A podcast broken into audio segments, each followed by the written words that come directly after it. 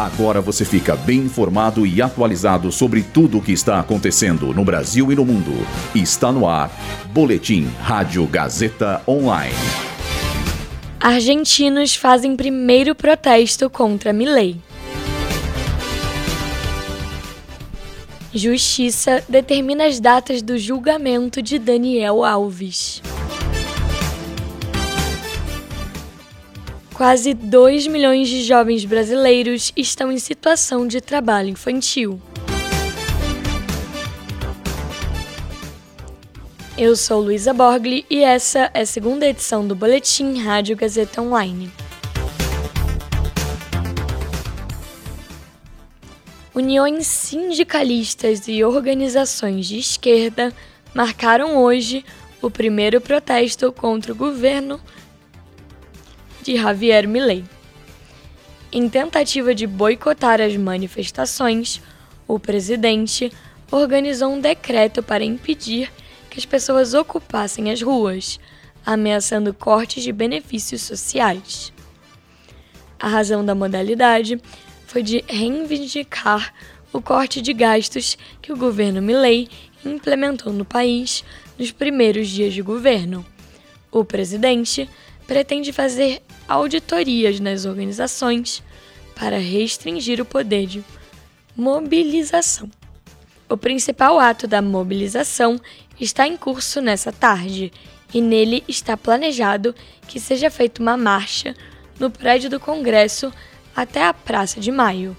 Para tentar prevenir a manifestação, o governo distribuiu diversos policiais por toda Buenos Aires.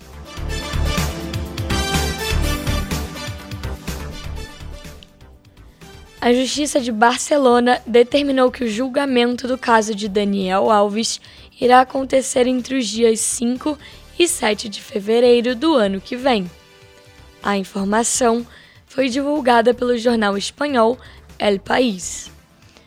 O ex-jogador da seleção brasileira é acusado de agredir sexualmente uma mulher dentro de uma boate de Barcelona em dezembro de 2022. Ele nega o caso mas já mudou três vezes sua versão dos acontecimentos.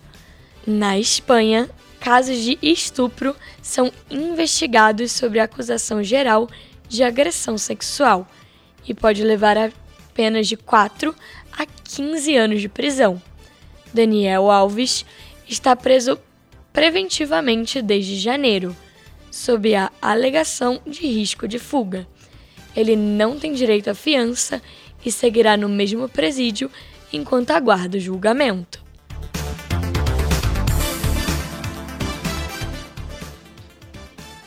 Quase 2 milhões de crianças e adolescentes brasileiros se encontraram em situação de trabalho infantil. O número equivale a cerca de 5% do total de jovens entre 5 e 17 anos no país.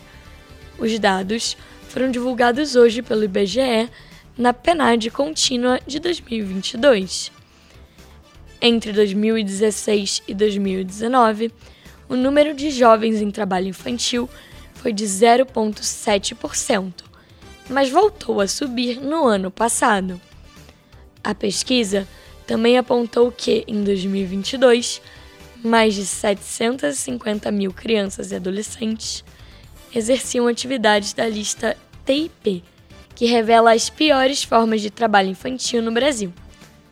No geral, a lista se refere a serviços que envolvem riscos de acidentes ou são prejudiciais à saúde.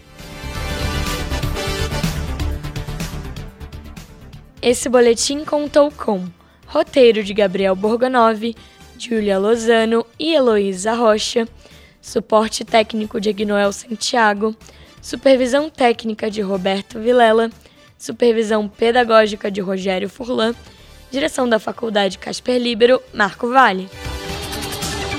Boletim Rádio Gazeta Online. Rádio Gazeta Online. Você conectado.